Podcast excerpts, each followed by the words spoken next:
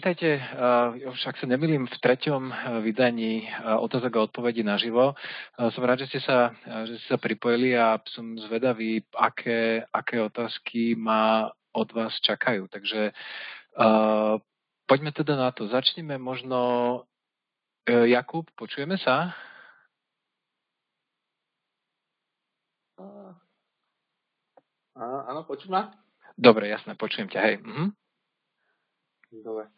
Tak zdravím všetkých. E, ja by som sa chcel opýtať najskôr takú všeobecnejšiu otázku, že aký je tvoj pohľad na realitný crowdfunding? Um, OK. Ja už dlhšie plánujem na jeden rozhovor na túto tému, e, čo sa týka crowdfundingu. A ja, ja poviem, e, že ako sa na to ja pozerám. Ja ja, ten dôvod, že prečo ja investujem do nehnuteľnosti a prečo ja mám rád nehnuteľnosti, je, že ja to volám, že to je niečo medzi, medzi biznisom a, a, a pasívnou investíciou. To znamená, že máš to do určitej miery pod svojou kontrolou, to znamená, že vieš tú nehnuteľnosť, vieš si ju vybrať, skrátka manažovať a tak ďalej ale na druhej strane ako nie je to akože, že veľmi aktívny biznis, že by si v tom musel tráviť ozaj že hodiny a, a celé dni. Preto investujem do nehnuteľností. Jeden môj taký, taký dôvod, že prečo ja veľmi možno, že poviem to, že nemám rád crowdfunding pri nehnuteľnostiach, je, že tam strácaš dve, e, podľa mňa veľmi dôležité e, možnosti, ktoré máš, ak do nich investuješ ako, ako individuálny investor. Tá prvá je páka. Skrátka, ty musíš v podstate investovať do tých projektov svojimi vlastnými prostriedkami a práve pri tých nehnuteľnostiach to, to najzaujímavejšie alebo najdôležitejšie z môjho pohľadu, jedna z tých najdôležitejších vecí je práve používanie páky, lebo bez páky to investovanie veľmi zaujímavé není. Ten druhý dôvod, prečo má možno trošku také výhrady k tomu, je to zabezpečenie toho konkrétneho obchodu. To znamená, že ty nemáš, uh, ty, ty nemáš, kvázi, že, že ak sa niečo stane, že, že stále môžeš ten byt predať a v podstate on môže už v budúcnosti povedzme naraz na hodnote a tak ďalej.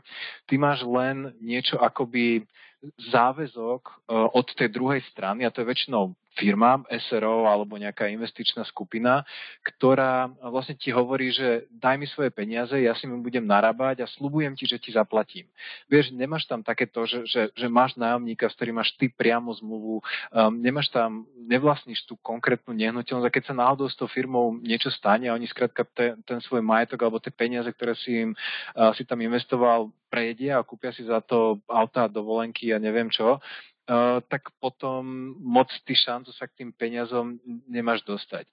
Uh, ja jeden model, ktorý som o ktorom, ktorý som videl, alebo ktorý, ktorý podľa mňa by mohol byť zaujímavý, je práve také, že, že ja by som to nazval, že joint venture, že viacero investorov v podstate kúpi jednu napríklad komerčnú budovu a medzi sebou sa dohodnú, ako budú fungovať, ako si budú deliť výnosy a tak ďalej, ale pričom každý z nich má to, nazvem to, že vlastní tú nehnuteľnosť, takže má akoby to zabezpečenie každý z tých spoluvlastníkov si môže akože vidieť všetky čísla a ak sa náhodou niečo, nikto z tých, z tých iných vlastníkov nemôže tie peniaze vyťahnuť úplne von. Uh, je to samozrejme trošku náročnejšia operácia na to zorganizovanie a hlavne dohodnutie sa medzi tými všetkými, že kto čo a ak jeden bude chcieť vystúpiť, že čo sa vlastne stane s tým jeho podielom.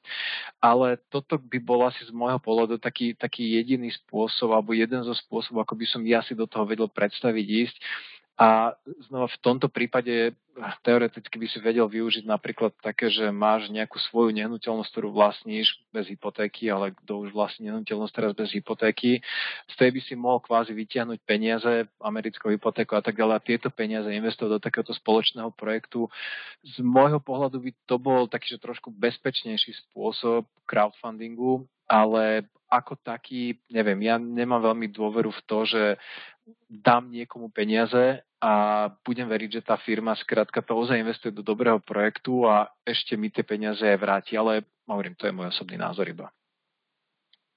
Mhm, dobre, ďakujem. A ešte by som mal takú doplnkovú otázku, že keby sa predsa len rozhodol, že teda ideš do toho, tak uh, možno ako, akým spôsobom by si analyzoval nejaký ten konkrétny projekt, že dobre, tak toto podporím, toto nepodporím, toto vyzerá naozaj dôveryhodne, toto už až tak nie. Vieš čo, ja keď som, ja keď som sa pozeral na niektoré tieto crowdfundingové platformy, tak oni väčšinou ale investujú do takých, že developerských projektov, lebo to som videl ja. To znamená, že klasicky výstavba uh, nejak, nejakej bytoviek, domov a tak ďalej, rodinnej zástavby a potom ich predaj, uh, nazvem to, že, že ľuďom, ktorí majú zájem o kúpu takýchto nehnuteľností. Len ja, vieš, ja, ja pritom sa stále rozmýšľam, že v momentálnej situácii, hlavne Bratislava, Košice a väčšie mesta, je absolútny nedostatok, absolútny nedostatok uh, nehnuteľností. Ľudia skrátka sú ochotní platiť kopec peňazí za to. Banky, toto je pre banky niečo akoby, že, že, že ak je ten developerský projekt trošku dobrý alebo je dobrý, tak skrátka tie banky sa pobijú o to, že ktorá ho môže odfinancovať, pretože momentálne banky skrátka chcú investovať do takýchto projektov a požičiavať peniaze.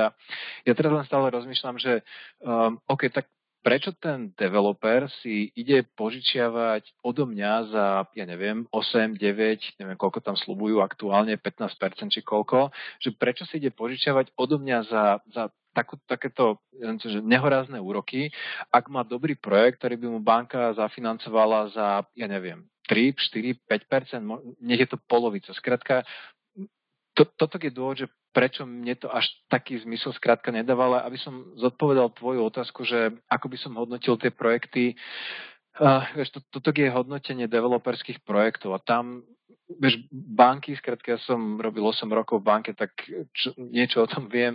Takže, vieš, tie banky skrátka hodnotia tie developerské projekty, vieš, to je lokalita, e, kto to stavia, e, ako má spravený projekt, um, ako sú predpredaje, um, koľko vieš predpredali už doteraz, kto to reálne bude realizovať, uh, akí ľudia sú za tým, vieš, že kto je ten developer, aké má skúsenosti.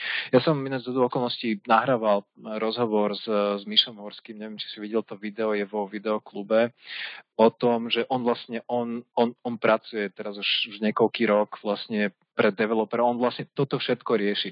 Keď si pozrieš to video, tak uvidíš, že čo to všetko znamená spraviť jeden developerský projekt, koľko času to zaberie, energie a, a tak ďalej.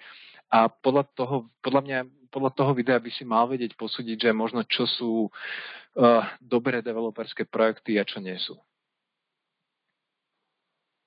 Dobre, ďakujem za tip, určite to pozriem. Uh-huh. Dobre, Jakub, ďakujem aj ja. Eva, poďme zatiaľ s tebou. Poď ty. A počujeme sa? Počujem ťa, hej. Mhm. Tak.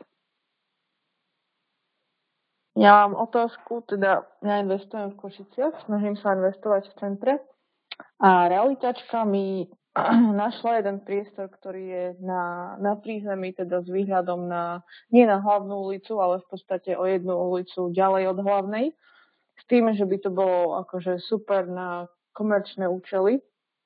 Tak sa ťa chcem opýtať, a či máš nejakú skúsenosť s kúpou nehnuteľnosti na komerčný prenájom, povedzme to takto.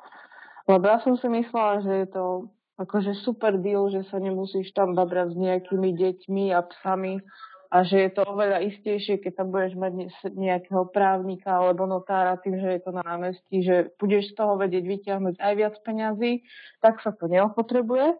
A potom som sa rozprávala so svojím strikom, ktorý je v Košiciach a on mi tvrdil, že pre Boha, na čo by som si robil ja kanceláriu na námestí, keď všade okolo námestia vznikli tie obrovské developerské budovy, kde je proste nadimenzované parkovisko. Nie je problém, aby tvoj klient zaparkoval. A navyše teraz kvôli korone je všetko prázdno, lebo všetci robia na home office a je teda šanca, že ľudia pochopia, že nemusia sedieť v kancli, tak proste budú robiť z domu. Tak mi povedal, že to je z dlhodobého hľadiska podľa neho nákup na takéto komerčné účely nemá, nemá potenciál. Tak sa chcem spýtať, aký máš na to ty názor.